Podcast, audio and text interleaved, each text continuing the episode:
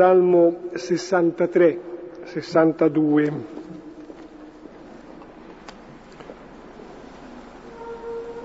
Chiediamo al Signore di scoprire la nostra sete, la sete più profonda, radicale che c'è in noi, soprattutto di sperimentare Lui che è sorgente di acqua viva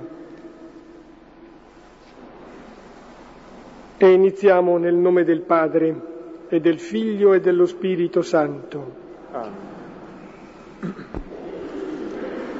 O Dio, tu sei il mio Dio, all'aurora ti cerco, di te ha sete l'anima mia. A te anela la mia carne come terra deserta, arida, senza acqua Così nel santuario ti ho cercato per contemplare la tua potenza e la tua gloria. Poiché la tua grazia vale più della vita, le mie labbra diranno la tua lode. Così ti benedirò finché io viva, nel tuo nome alzerò le mie mani. Mi sazierò come all'autoconvito e con voci di gioia ti loderà la mia bocca.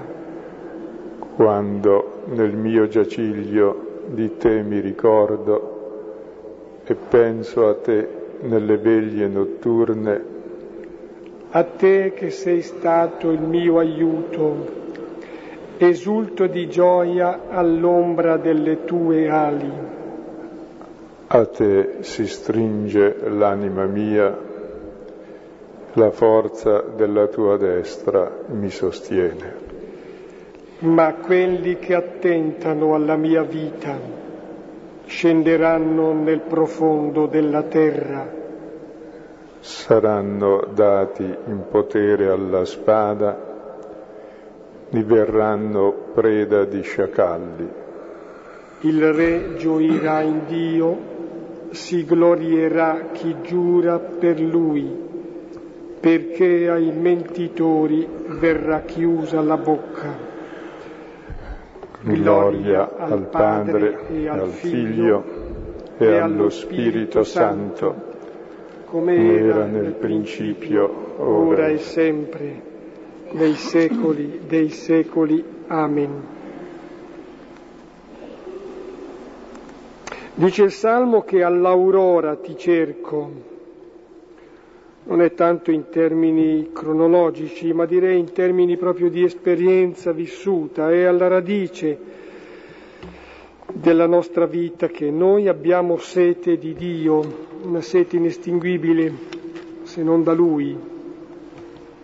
Noi aneliamo come terra deserta, arida, senza acqua, a Lui che è la vita, sorgente di vita, che zampilla fino all'eterno.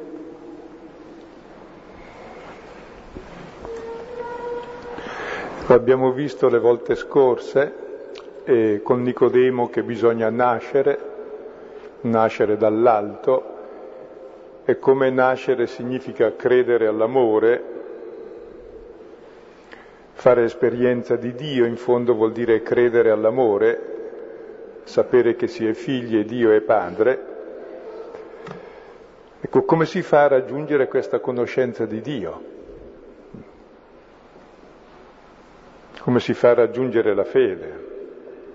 Ecco, c'è qualcuno che dice beato lei che crede come se la fede fosse solo per qualcuno per qualcuno di particolarmente religioso e ci sono invece varie vie alla fede. Abbiamo visto finora le vie religiose, abbiamo visto Nicodemo, l'uomo della legge, religioso, zelante, buono, che ricerca, che fa tutto bene, non approda alla fede.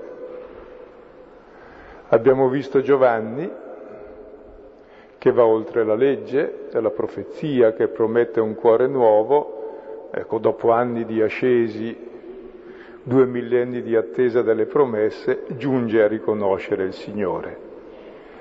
Questa sera vediamo una donna che viene a mezzogiorno al pozzo a prendere acqua e nel giro di un'oretta approda alla fede. E questa donna è una che è pagana o semipagana, per di più sei mariti, ed era ancora giovane, sembra, ecco, quindi non era una persona particolarmente esercitata religiosamente e non veniva alle letture bibliche. Non...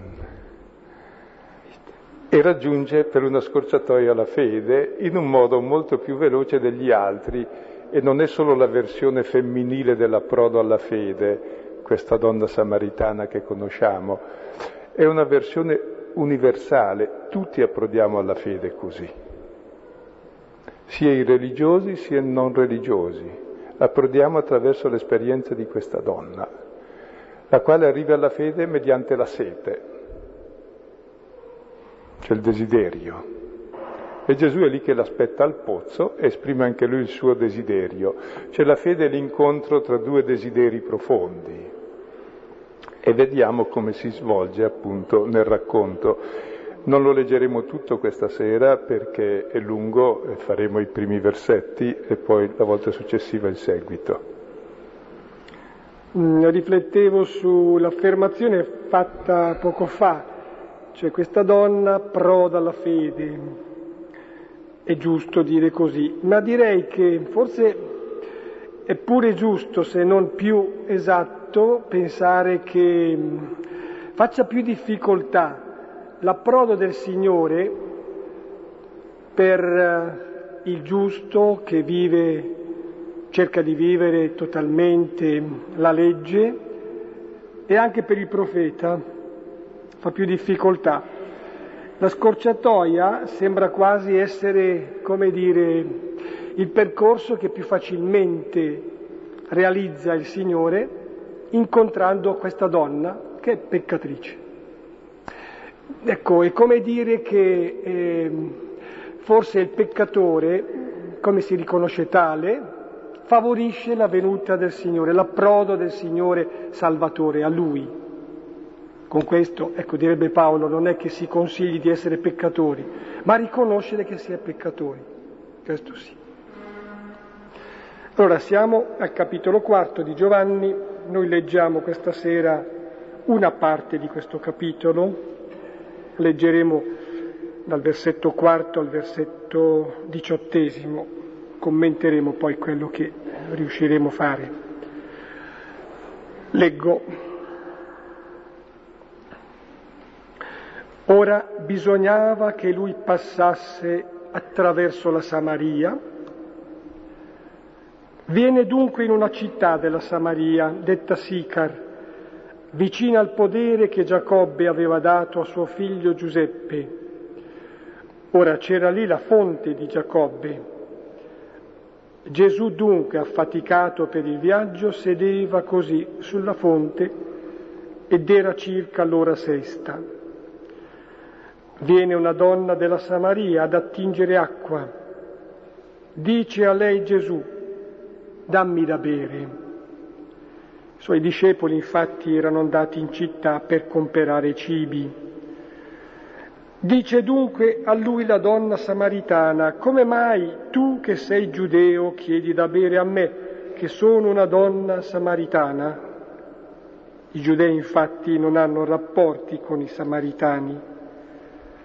Rispose Gesù e le disse, se conoscessi il dono di Dio e chi è colui che dice a te, dammi da bere, tu avresti chiesto a lui e ti avrebbe dato acqua vivente. Gli dice la donna, Signore, non hai con che attingere e il pozzo è profondo. Da dove hai tu dunque l'acqua vivente? Sei tu forse più grande del nostro padre Giacobbe che ci diede questo pozzo ed egli stesso ne beve i suoi figli e i suoi armenti? Rispose Gesù e le disse, chiunque beve da quest'acqua avrà sete di nuovo, chi invece beve dell'acqua che io gli darò non avrà più sete in eterno, anzi l'acqua che io gli darò diventerà in lui sorgente di acqua zampillante in vita eterna. Gli dice la donna, Signore, dammi quest'acqua affinché non abbia sete e non venga qui ad attingere. Le dice, va, chiama tuo marito e vieni qui. Rispose la donna e disse, non ho marito. Le dice Gesù, bene dicesti, non ho marito. Cinque mariti infatti avesti e chi hai adesso non è tuo marito. Questa cosa vera hai detto. Ecco, ci fermiamo qui nella lettura. Avevamo visto Nicodemo che viene di notte da Gesù, l'uomo della legge, il lato oscuro della religiosità nella notte. Abbiamo visto Giovanni Battista, il profeta, che capisce chi è Gesù e non si dice in che tempo perché è fuori dal tempo, come la promessa di Dio che è eterna. Ecco, questa donna viene di giorno, a mezzogiorno. È come la scelta del deserto preparato eh, da una storia lunghissima di due millenni di promessa e di un millennio quasi di profezia ha riconosciuto il Signore più la sua ascesi personale per trent'anni e più. Ecco, questa donna invece dicevamo, pagana, semipagana, ecco, che arriva a mezzogiorno, è una scena solare, arriva nel fuoco del mezzogiorno, si incontra col Signore. È una scena di incontro eh, attorno a un pozzo e questo richiama subito nella Bibbia tante scene di incontro i patriarchi corteggiavano le loro fidanzate al pozzo, come si usava anticamente. Giacobbe ha corteggiato Rachele e Mosè, e prima gliene è andata l'altra lì e poi ha dovuto ancora faticare per ottenere quella che gli piaceva di più. E Mosè ha corteggiato le sette figlie di una persona importante per sposarne alla fine una anche il Signore corteggia questa donna, cioè uno subito leggendo la scena ha presente queste scene di corteggiamento dell'Antico Testamento, dove i patriarchi appunto ci hanno trasmesso la vita. E i simboli attraverso i quali eh, si gioca il testo sono molto semplici, uomo e donna,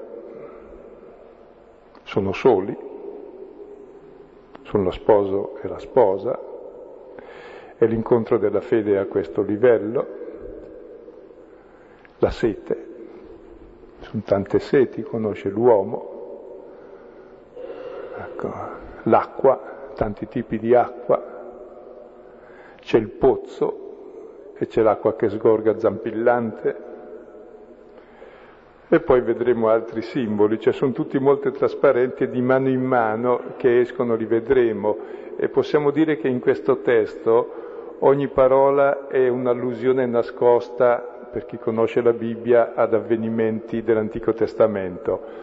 E ciò che non è un'allusione nascosta è un equivoco palese, perché è anche tutta una storia di equivoci tra Gesù e questa donna, cioè prima di arrivare a intendersi ce n'è di fraintendimenti come nella nostra esistenza, come in tutta la storia di Dio con l'uomo, è sempre stato frainteso fin dal primo giorno. Eh, la donna si allontanò e l'uomo alla sera del primo giorno, ecco finalmente che nel mezzogiorno c'è il ravvicinamento. Mm. Riferimento ad allusioni, dicevi, di fatti raccontati in libri storici, Giacobbe, Mosè, riferimenti senz'altro anche a libri profetici, ad esempio Osea, eh, con eh, questa mm, categoria, modalità di rapporto, di relazione, l'innamorato e l'innamorata. Riferimenti senz'altro anche nel Cantico dei Cantici, con la vicenda complessa, contrastata ed esaltante dell'amato e l'amata che si cercano, si trovano forme di corteggiamento che significano che quello che è il corteggiamento del Signore nei nostri confronti, la sua ricerca, che incontra, se gli va bene, la nostra ricerca. E questa è una scena delicata e misteriosa in cui il Signore comincia dicendo dammi da bere, cioè esprime la sua sete, il suo desiderio, affinché anche noi esprimiamo la nostra vera sete, il nostro vero desiderio, dammi di quest'acqua. E in mezzo c'è il passaggio il tema fondamentale rimane l'acqua. Ecco, a proposito dell'acqua, questo elemento primordiale femminile, forse non vi siete accorti, ma finora è stato il protagonista di tutto il Vangelo e lo sarà ancora. Dopo il prologo eh, che ci narra della parola che è luce e vita di tutto, c'è il battesimo di Gesù nell'acqua. Capitolo secondo c'è l'acqua che diventa vino. Capitolo terzo è tutto sul nascere dall'acqua e dallo spirito, è il battesimo di Giovanni nell'acqua, è quello di Gesù pure che battezza nell'acqua e nello spirito. Questo capitolo quarto è tutto un gioco sull'acqua. Capitolo quinto si svolge sulla piscina, dove c'è tutta l'umanità essiccata, si dice proprio secca, in attesa che si muova l'acqua, che ci sia un'acqua viva per dar la vita. Capitolo settimo, Gesù si identificherà con la sorgente d'acqua, chi ha sete venga a me, dopo aver dato il pane al capitolo sesto. Cioè l'acqua è proprio l'elemento femminile e l'elemento primordiale di vita. Dopo comincerà invece luce, vita e luce, poi dopo l'acqua la luce. Cioè la vita è proprio l'esistenza concreta, la luce è il senso della vita. E comunque di mano in mano che usciranno le varie parole cercheremo di comprenderle. Nel versetto quarto, ora bisognava che lui passasse attraverso la Samaria. Ecco, fermiamo il primo versetto.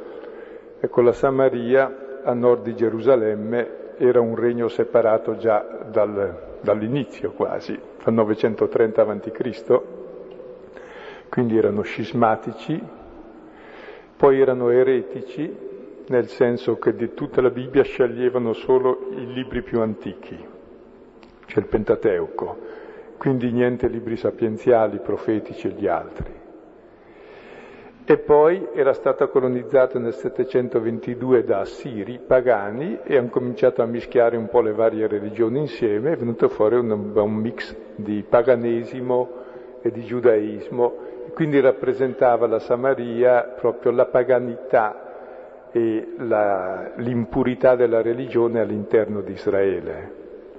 E si dice che Gesù bisognava che passasse di lì, mentre non è vero che bisogna passare di lì, anzi chi parte dalla Giudea per andare in Galilea evita con cura di passare da lì. Segue il Giordano a destra deviando è anche più semplice. E invece si dice bisognava. E quando si dice bisogna nel Vangelo si indica qualcosa di preciso. La parola bisogna esce sempre quando il figlio dell'uomo bisogna che sia innalzato.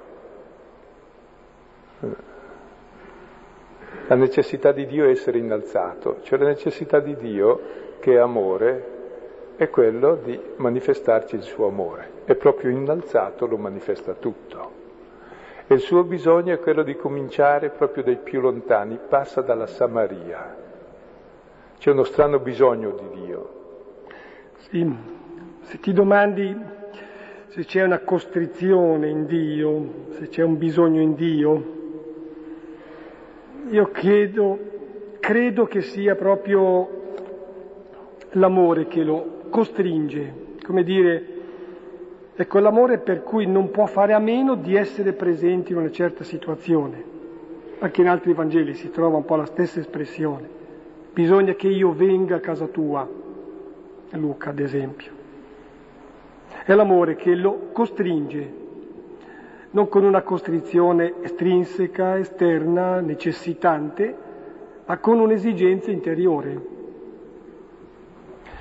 Viene dunque in una città della Samaria, detta Sicar, vicina al podere che Giacobbe aveva dato a suo figlio Giuseppe. Ecco, ci fermiamo anche su questo versetto, sembra semplice ed è molto semplice, ma vuol dire tante cose. Sicar eh, corrisponde a Sichem, Sichem è il, per, è il primo pezzo di terra promessa che Abramo ha visto venendo dalla sua terra Ur dei Caldei. E lì ha visto Dio che gli ha rinnovato le promesse e lì ha costruito un altare alla quercia di More. Quindi questo Sicar richiama proprio l'inizio della storia della salvezza, il patriarca Abramo, ma soprattutto richiama il patriarca Giacobbe, che ritornando in patria mentre doveva affrontare il fratello che voleva farlo fuori perché gli aveva rubato la primogenitura, ecco, siccome gli è andata bene, la prima cosa che fa è che lì a Sichem compra anche lui un pezzo di terra, che è quella di cui si parla adesso, un podere. Quindi Giacobbe, eh, sarebbe Israele, si è chiamato Israele proprio in quell'occasione, è il padre di tutte e dodici le tribù, quindi è il padre comune di tutto Israele prima di ogni divisione. E poi si dice ancora che Giacobbe aveva dato questo potere al figlio Giuseppe. Giuseppe è il figlio prediletto, l'ultimo, quello che i fratelli vogliono uccidere e che salverà i fratelli. E proprio a Sichem ci sarà la tomba anche di Giuseppe che ha ristabilito la fraternità infranta. Giuseppe è il primo modello di Cristo. Diceva un antico autore, spogliate Giuseppe troverete Cristo. Inoltre a Sichem c'è stato il rinnovo dell'alleanza con Giosuè. Quindi come vedete quel pozzo eh, sul quale Gesù si trova è una memoria profonda dalla quale scaturisce tutta la storia di Israele. Cioè è attorno a questa memoria profonda di una storia antica, antica come l'uomo, antica come l'acqua, come i desideri dell'uomo, che si svolge l'incontro col, col Signore della vita.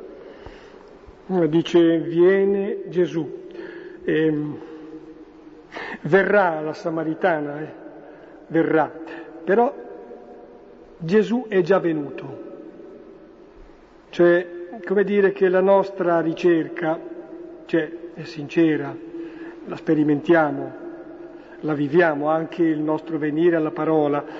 La nostra ricerca però è come in seconda battuta, cioè il percorso è da parte sua, l'iniziativa è prevalentemente da parte sua, il percorso più lungo è il suo. Ora, c'era la, la fonte di Giacobbe, Gesù dunque, affaticato per il viaggio, sedeva così sulla fonte ed era circa l'ora sesta.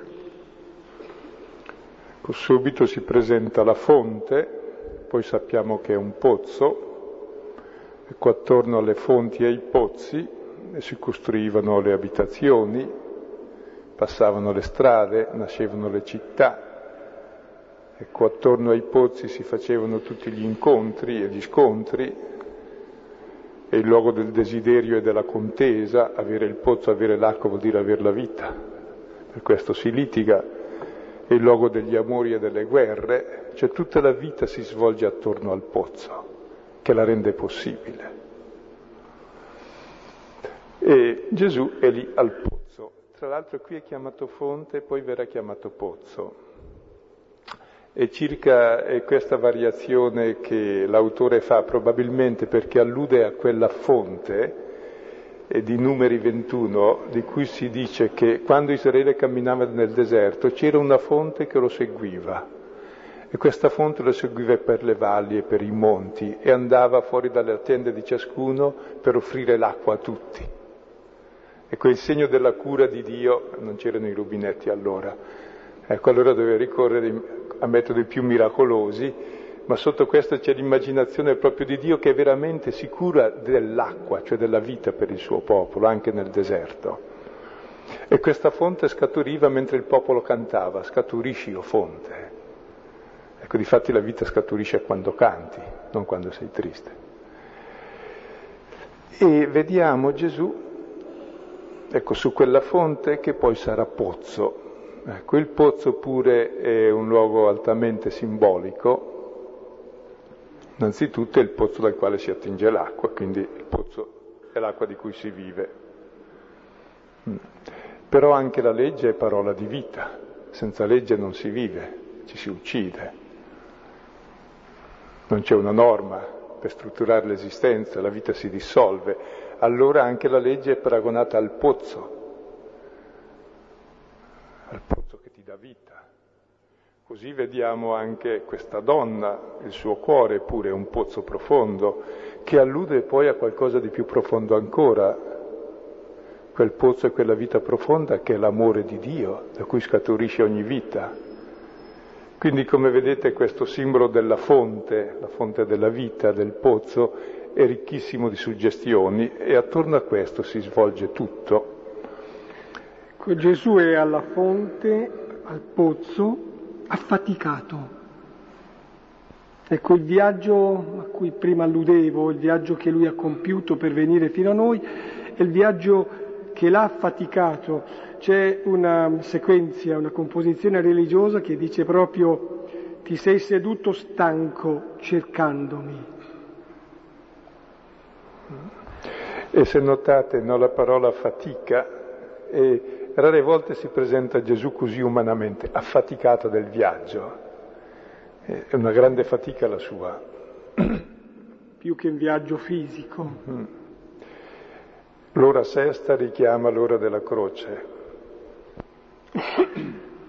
La parola ora è una parola tecnica per indicare proprio l'ora della sua glorificazione, della croce. La fonte, proprio sulla croce, dal suo costato trafitto scaturirà sangue ed acqua. E proprio lì sulla croce lui dirà ho sete, ho sete di dare l'acqua viva all'umanità.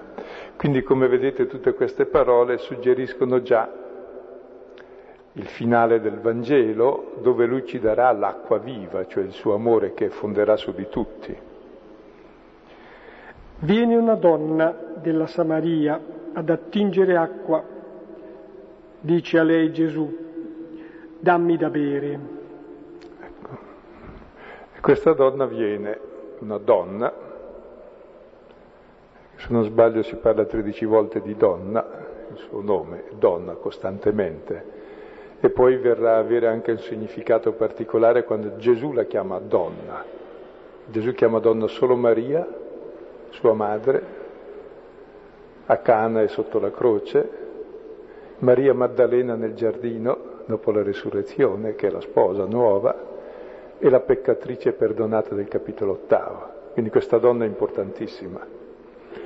Questa donna viene a mezzogiorno, al pozzo non solo per diligenza, ma si va il mattino, che è più fresco, perché l'acqua poi serve durante il giorno, e poi la sera, eventualmente per averla se serve ancora, cioè quando l'ora è più fresca. Cosa viene a fare a mezzogiorno, all'ora più calda del giorno?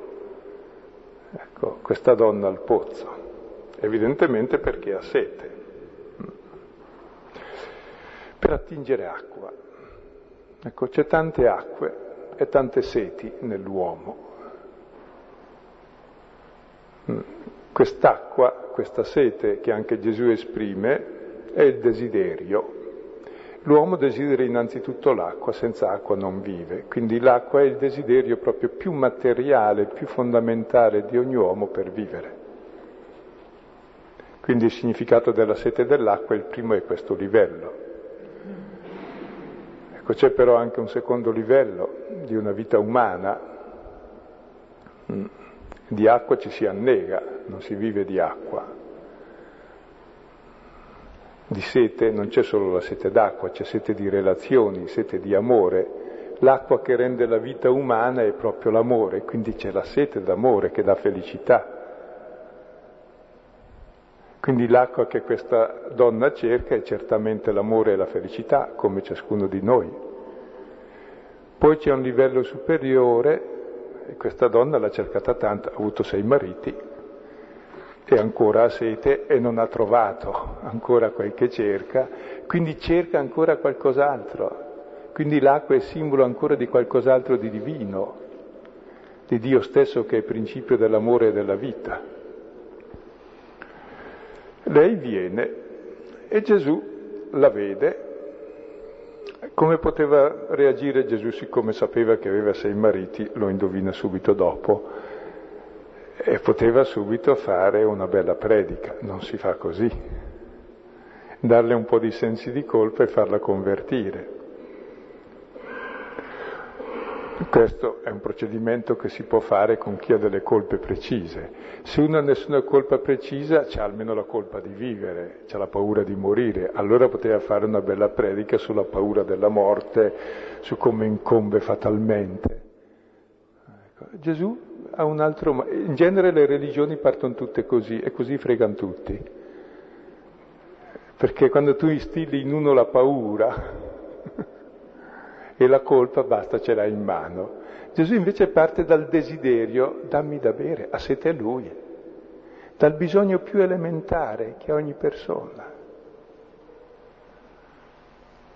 Non parte da un rimprovero, non parte neanche come aveva fatto Mosè e Giacobbe, come erano partiti per il loro corteggiamento al pozzo siccome c'erano lì quelle sette sorelle, i pastori erano tanti, non volevano, le molestavano un po', lui li manda via tutti perché era robusto e con grande forza scoperchia il pozzo e dà da bere al loro gregge. Lo stesso fa Giacobbe, ecco, che con grande zelo eh, disseta il gregge di Rachele.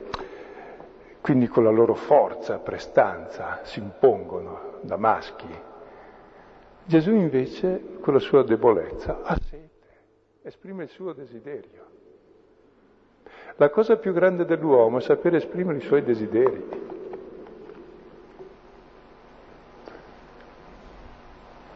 E quindi si incontrano due seti, due desideri. Dio è amore e sete di essere amato. L'uomo è fatto per amare ha sete di amare, fino a quando non trova l'amore non vive una vita umana. Ed è a questo livello che c'è l'incontro profondo con Dio, sulla sete. E c'è una sete che nulla può estinguere e che è tipica dell'uomo, diversa da quella dell'animale. E Gesù la esprime perché anche Dio ha sete. Il primo comando che Dio ha dato senso di tutti i comandi è ascolta Israele, per favore, voglimi bene. Il bisogno di Dio, l'amore ha bisogno di essere amato. È a questo livello che c'è l'incontro con Dio, non a livello della legge e non a livello della, dell'ascesi del Battista. Per questo questa donna ha un grande privilegio. A sete anche lei, ha solo sbagliato a indirizzare la sete, ma però almeno ce l'ha. Sì, anche Dio ha sete, direi che soprattutto Dio ha sete, ha una sete, come posso dire, proporzionata alla sua grandezza. Noi anche abbiamo sete, come risposta alla sua sete. Per questo che Gesù anticipa la donna che viene ad attingere acqua perché ha sete, dicendo io ho sete, dammi da bere è anche astuto, dice dammi da bere in modo che la donna gli dica alla fine dammi da bere. C'è proprio l'intesa, è sempre sul proprio limite, sul proprio bisogno, sul bisogno che ognuno ha di felicità e di amore. Non sulla forza, non su altri presupposti, è lì l'incontro, anche con Dio. Tra l'altro saltando tutti gli steccati ideologici e culturali perché un maestro non poteva parlare con una donna per strada. Con sua moglie parlava in privato nell'intimità della sua casa. Quindi c'era il problema uomo-donna, non devono parlare soprattutto il maestro. Poi, seconda cosa, me la sono dimenticata, quindi andiamo avanti. Facciamo due versetti. E facciamo un'altra cosa intanto. E come può intendere eh, la donna questa proposta? Perché se aveva sete se la prendeva con forza l'acqua. Cioè, evidentemente la donna ha pensato a un avance di uno che vuole abbordarla. Se ne intendeva di uomini, quindi no, gli stessi discepoli quando tornano e, lo vedono parlare con una donna sola restano un po' meravigliati, non osano disturbare perché, beh, insomma, non disturbiamo. il maestro, ma non sanno cosa dire, sono perplessi. Ecco, questo a livello di storia, no, come intendeva la donna, come intendeva. Il lettore come intende, che conosce un po' la Bibbia. Ecco, si ricorda Osea dove si dice, io la tirerò nel deserto, la sedurrò, parlerò al suo cuore, allora tornerà come ai tempi della sua giovinezza e canterà il suo primo amore. Cioè è proprio un'azione di seduzione questa, di seduzione divina. due versetti. I suoi discepoli infatti erano andati in città per comprare cibi. Dice dunque a lui la donna samaritana, come mai tu che sei giudeo chiedi da bere a me che sono una donna samaritana? I giudei infatti non hanno rapporti con i samaritani. Ecco, prima ci si presenta i discepoli che sono andati in città quindi la scena si svolge proprio in solitudine. Con l'incontro con Dio è un incontro da solo a sola. La solitudine di due desideri. Cioè non è che uno può incontrarsi con Dio al posto mio, come nessuno può mangiare al posto mio o bere al posto mio. Così proprio l'incontro è solo tra loro due sono andati a comprare cibo. E Gesù dirà non mi serve, ho un cibo che voi non conoscete. Come a questa donna dice che c'è un'acqua che tu ancora non conosci nonostante i sei mariti, così dice ai discepoli c'è un cibo che voi non conoscete. E la Samaritana gli risponde Ecco, eh, dicendo l'evidenza, tu sei giudeo, io sono samaritana, tra noi non ci sono rapporti, anzi un giudeo non beve neanche alla brocca del samaritano per non contaminarsi. Per di più io sono donna, per di più sono qui a mezzogiorno al pozzo, quindi è chiaro cosa, che c'è un equivoco no, per la donna, però ci sta al gioco, dice come mai? E può sentire la risposta. Sembra che ci sia un'allusione in questo rimarcare che lui è giudeo, lei samaritana, un'allusione, come dire, a una distanza, qualcosa che separa. Però l'amore non separa, anzi l'amore raccorcia le distanze, anzi l'amore di Dio annulla le distanze anzi lui stesso proprio per amore si annulla per coloro che ama, cioè per noi. Rispose Gesù e le disse, se conoscessi il dono di Dio e chi è colui che dice a te dammi da bere, tu avresti chiesto a lui e ti avrebbe dato acqua vivente. Ecco, Gesù dice alla donna che tutto sommato ha capito bene, è un corteggiamento perché lui vuol dare davvero qualcosa di importante, però le fa fare un salto di qualità, ecco, per superare l'equivoco, il fraintendimento, ci hai capito, c'è un corteggiamento. E le dice, se tu conoscessi il dono di Dio, c'è un dono che tu vieni a cercare al pozzo, c'è un dono che ignori, tu vieni per cercare acqua, che è la vita, tu vieni per cercare amore, tu vieni per cercare felicità, ma non conosci ancora da dove viene l'acqua, la vita e la felicità.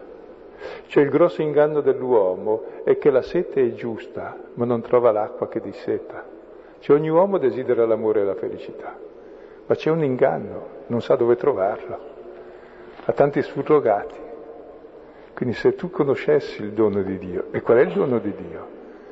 È l'amore assoluto di Dio che il Padre ha per il Figlio, il Figlio per il Padre, è lo stesso che c'è tra di noi, e tra noi e Lui. E questo è il grande dono che vuole farci. Il Figlio è venuto a portarci lo stesso amore del Padre. Ecco, se tu conoscessi questo, allora mi avresti chiesto tu da bere, quindi la invita a chiedere E io ti avrei dato un'acqua vivente, un'acqua che dà la vita. Sono molte acque, c'è l'acqua morta, stagnante, c'è l'acqua viva, zampillante, c'è l'acqua salmastra che stermina e c'è qualcosa ancora di più profondo dell'acqua viva.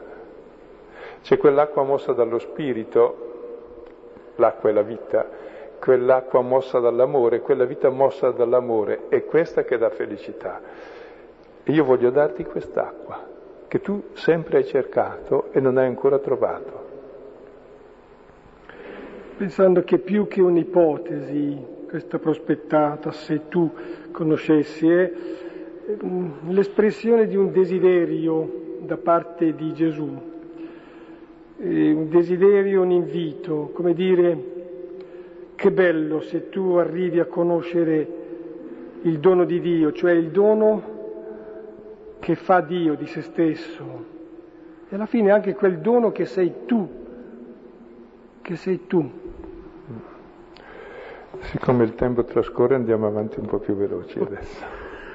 Gli dice la donna, Signore, non hai con che attingere il pozzo profondo, da dove hai dunque tu l'acqua vivente? Sei tu forse più grande del nostro padre Giacobbe che ci diede questo pozzo ed egli stesso ne beve, i suoi figli e i suoi armenti. Ci fermeremo qui per questa sera, intanto spieghiamo questo. Allora la donna eh, aveva prima fatto un equivoco, ora ce n'è un altro, e dice tu vuoi darmi l'acqua vivente, ma non hai neanche con che attingere dal pozzo, il pozzo è profondo, E la donna eh, che viene al pozzo, lo vedremo dopo, che aveva cinque mariti e il sesto che ha ora mentre viene al pozzo non è il suo, il pozzo rappresenta la legge. Cioè probabilmente la donna dice che fatica vivere secondo la legge e tirar su l'acqua. Punto primo. Secondo, quest'acqua non ti dà la vita. Punto terzo, neanche per darmi l'acqua materiale, tu non hai con che attingere dal pozzo. E, e come vedete, c'è costantemente un equivoco. Ora eh, vorrei spendere una parola sull'equivoco, perché l'equivoco è tipicamente umano, senza equivoci non si va avanti. Perché l'uomo è simile a Dio perché è la parola, però la parola uno la dice secondo l'esperienza che ha. E allora la stessa parola, secondo le diverse esperienze, eh, ha significati diversi la stessa parola acqua. Prendiamo la parola rosa che abbiamo già detto altre volte, no? Che se tu dai una rosa rossa a una capra, lei senza dire una parola, senza darle significato, la mangia tranquilla. La dai a un botanico, la studia, la classifica. Eh, un fiorista la coltiva, un fioraio la vende. Ecco, se un ragazzo la dà alla sua donna, la sua ragazza, lei non la mangia, non la classifica, non la coltiva, non la vende, semplicemente giuisce, perché in quella rosa c'è la luce della sua esistenza, quella rosa è un simbolo. Cioè vedete come la stessa realtà che noi classifichiamo con una sola parola può avere infiniti significati e quale quantità di significati o anche quale poesie può avere la stessa parola. Ecco, il Signore accetta sempre l'equivoco anche nella nostra vita perché vuole farci passare dagli elementi più animali come la capra all'ultimo elemento, di saper leggere la realtà come segno di amore. E di fatti si parte, tu non puoi attingere, e dove ce l'hai? Sei forse più grande del nostro padre Giacobbe. La donna però capisce, c'è qualcosa di più di Giacobbe, lui ci ha dato questo pozzo, questo senza pozzo mi dà da bere, chi sarà questo? Più del grande patriarca? Sai che a questo pozzo hanno mangiato tutte le, bevuto tutti i nostri figli e tutte le nostre bestie? Sì, al pozzo di, del padre Giacobbe hanno bevuto i figli di Giacobbe e le sue bestie, ma c'è un altro pozzo dove bevono i figli di Dio e non le bestie, ed è quello che la donna deve scoprire.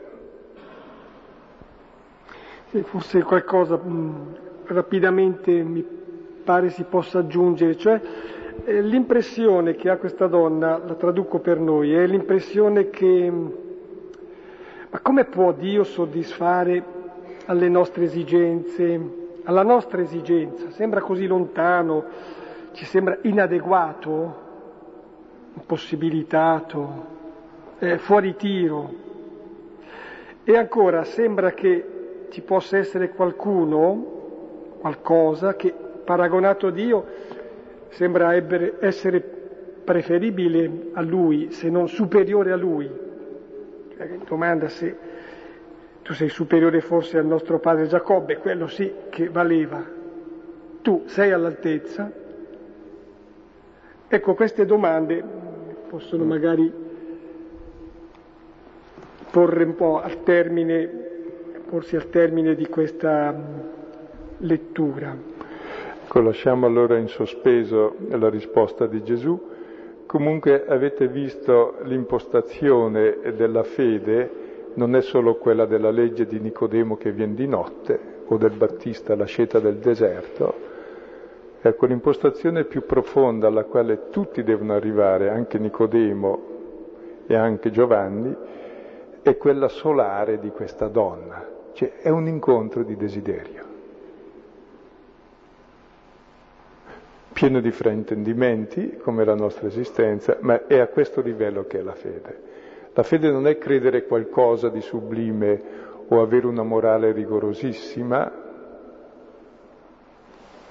Certo che la fede dà anche delle idee e fa anche agire in un modo invece che in un altro, ma la fede è innanzitutto qualcos'altro, è un incontro da persona a persona, da sposo a sposa, col Signore. Ecco, allora lasciamo in sospeso l'incontro e vediamo settimana prossima cosa si dicono ancora. Ah, forse si conviene suggerire qualche passo di approfondimento, oltre al salmo che abbiamo indicato, il salmo 63, il salmo 45, dal libro del profeta Ezechiele, tutto il capitolo sedicesimo, il cantico e Osea, dal libro del profeta Osea, capitolo secondo, 16, 25.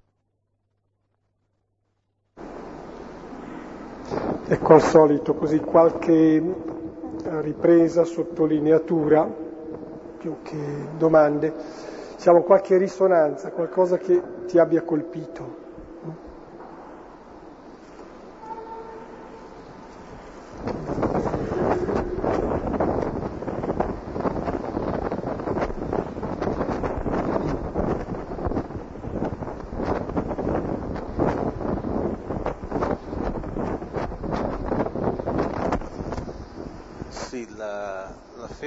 Incontro di due, di due desideri, eh, da una parte e dall'altra, però allora spesso sentiamo di persone che dicono ho cercato, ho cercato tutta la vita e non ho trovato eh, e spesso possiamo anche pensare che siano persone in buona fede, come dire non che hanno cercato illusioni o, o, o cose vane.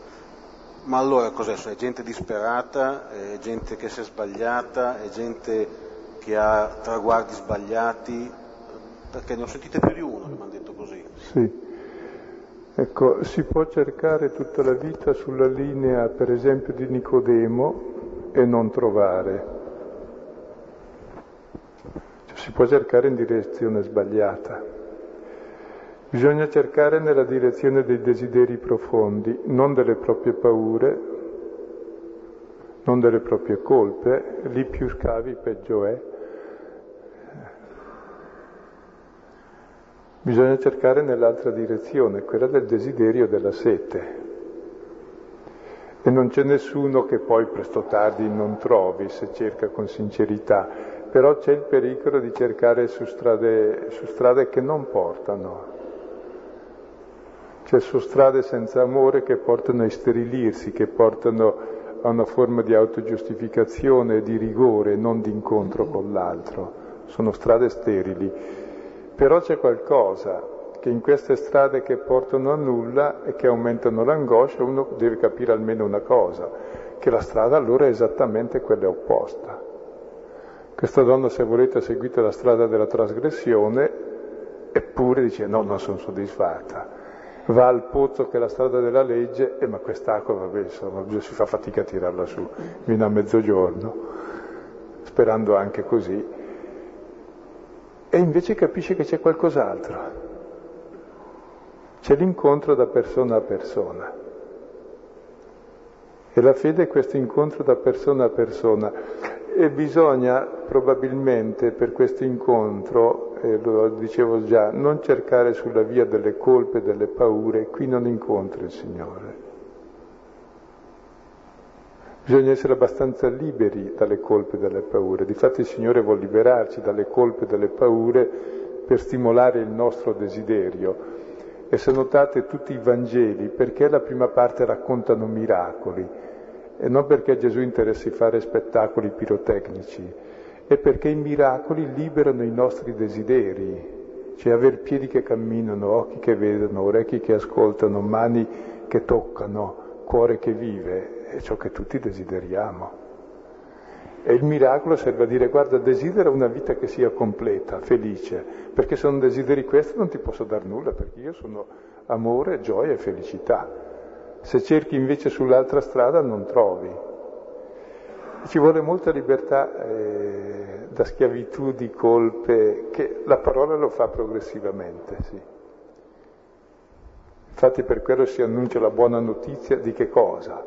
Che siamo liberati dalle colpe, siamo liberati dalle paure e dalle schiavitù, perché? Perché c'è qualcos'altro.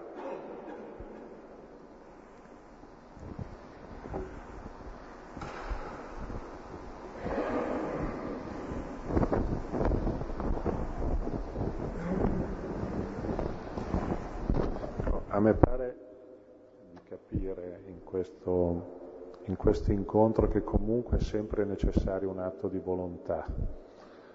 Nel senso, il Signore è lì, però ancora una volta gli chiede dammi da bere, cioè non è sufficiente arrivare fino a lì, ma bisogna ancora fare un passo, cioè andare incontro e fare ancora qualcosa. E come vedi di passi eh, è vero ce n'è tanti da fare, poi per volontà non dobbiamo intendere, è giusto ci vuole volontà, il volontarismo di chi fa tante cose. La volontà per gli antichi era la facoltà di amare, cioè ci vuole amore, è la facoltà più alta dell'uomo, ci vuole intelligenza e sensibilità. Difatti Gesù ne, neanche berrà se notate e alla fine la storia finisce che l'altra va via piantando lì la brocca vuota e ad annunciare. Quindi eh, questa donna non dà nulla a Gesù, mentre gli dà la cosa più grande, gli dà la comprensione e lo accoglie. Per questo Gesù è veramente dissetato e lei stessa esercita la sua volontà, diciamo, il suo desiderio, la volontà più profonda del desiderio, nella linea giusta di accogliere le provocazioni dell'altro fino ad arrivare anche lei a desiderare ciò che lui desidera. Ed è questo il cammino della fede, avere gli stessi desideri di vita, di amore, di felicità che ha Dio.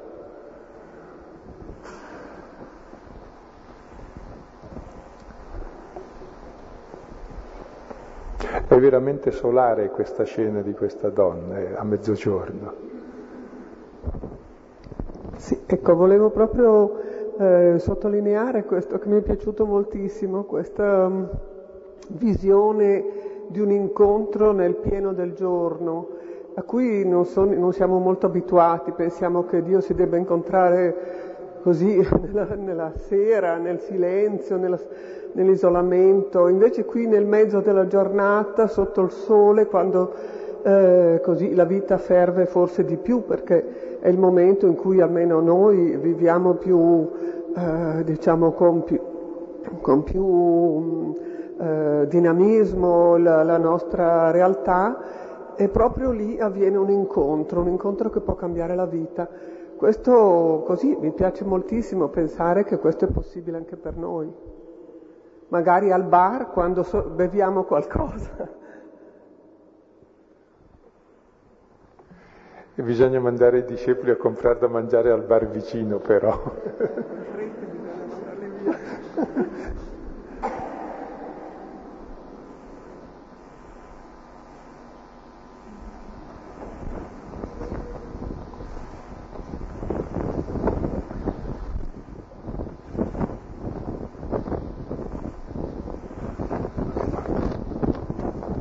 A proposito del cercare, in una delle ultime risposte che hai dato eh, mi sembra di aver capito che vale la pena usare, cerco, eh, usare di cercare cose grandi.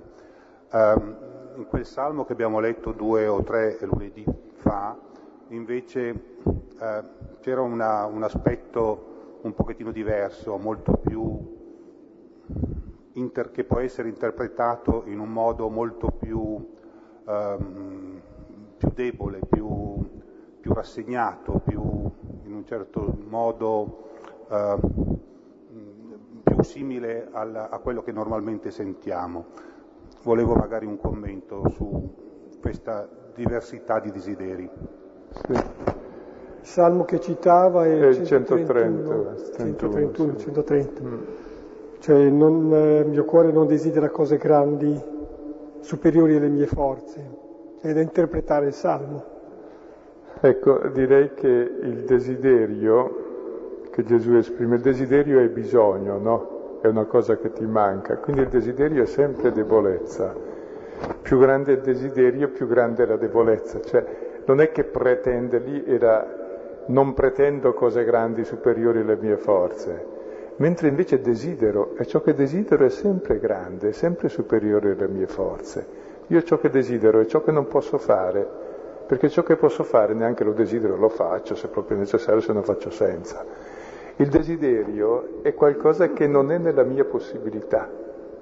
Per esempio l'altro, la relazione, che l'altro mi accetti, mi vogli bene, è un gioco di libertà sua, posso solo desiderarlo e accoglierlo, ed è la cosa più grande.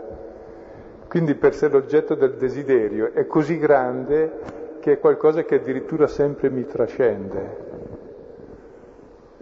mentre la pretesa è di qualcosa che mi spetta, che mi faccio. Ecco. Quindi era in quel senso che non pretendo cose grandi, mentre desidero cose grandi, anzi grandissime. L'uomo è desiderio soprattutto.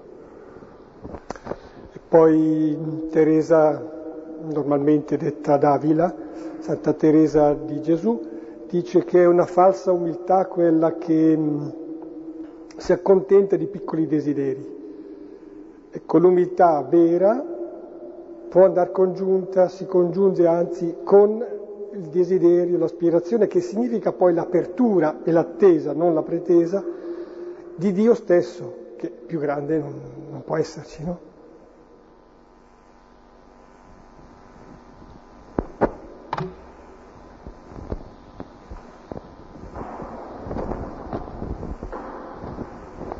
Tra l'altro ringraziamo di tutte le domande e anche le risonanze perché aiutano tutti a capire meglio, anche brevemente proprio dire ciò che ha colpito una cosa, perché sono angolature diverse che fanno capire meglio eh, ciò che è stato scritto, insomma.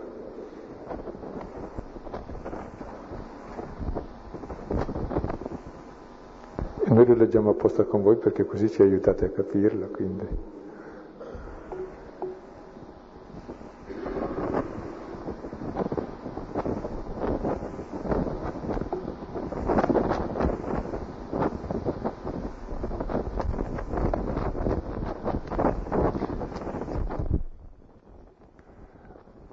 anche brevemente.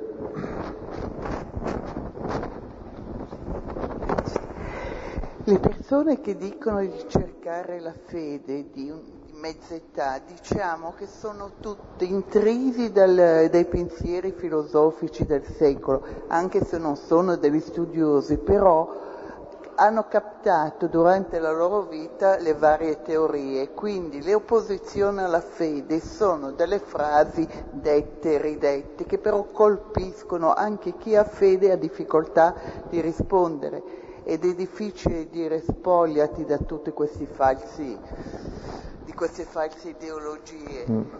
E, di fatti, quindi sì. la difficoltà è aiutare anche un colloquio molto semplice Mm. e, uno dice io ho fede perché grazie Signore la devo coltivare la mia fede e ritorno alla mia fede bambina, quindi invece di dire di spogliarsi da questi pensieri del secolo uno dice cerca di tornare bambino, non so se Mm. sia giusto. Sì, poi e qui è bello l'atteggiamento di Gesù che vuol condurre questo alla fede in lui proprio, è l'itinerario di fede che Gesù sta facendo con questa donna, non un itinerario qualunque. E parte da che cosa? Dal bisogno immediato che lui ha, ha sete davvero.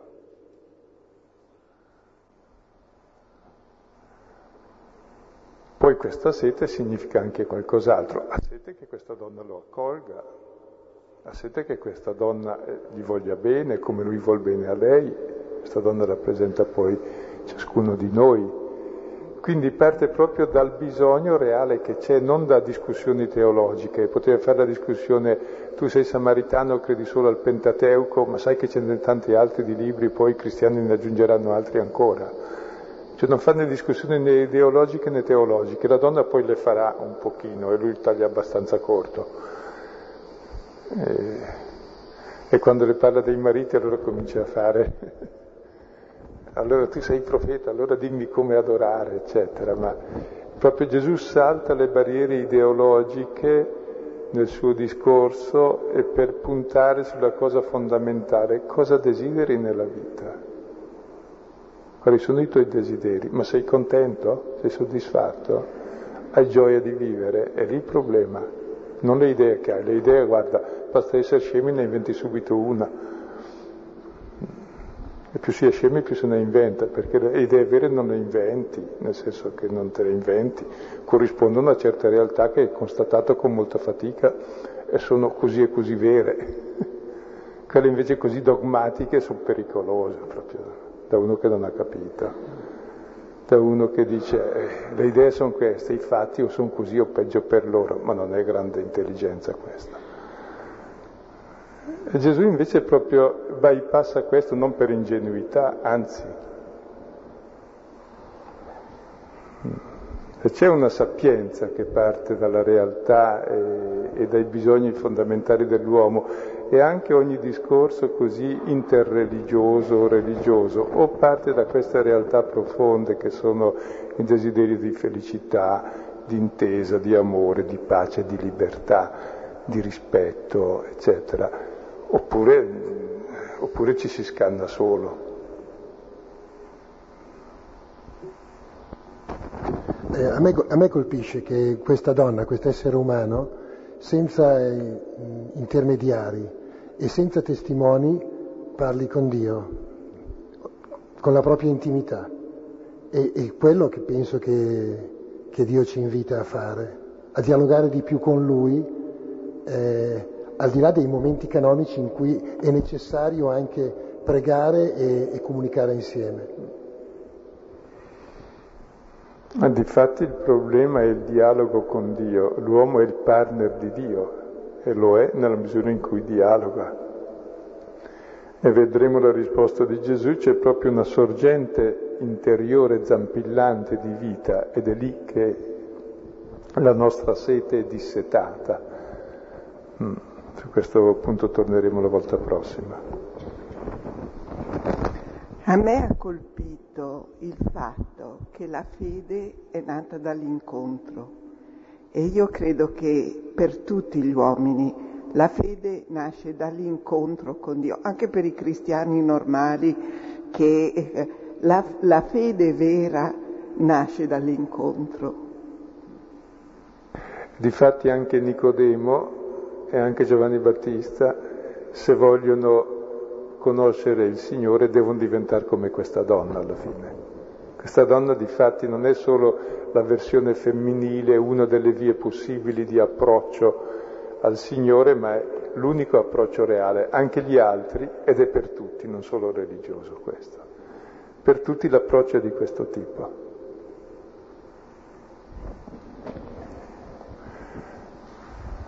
Continueremo le prossime volte.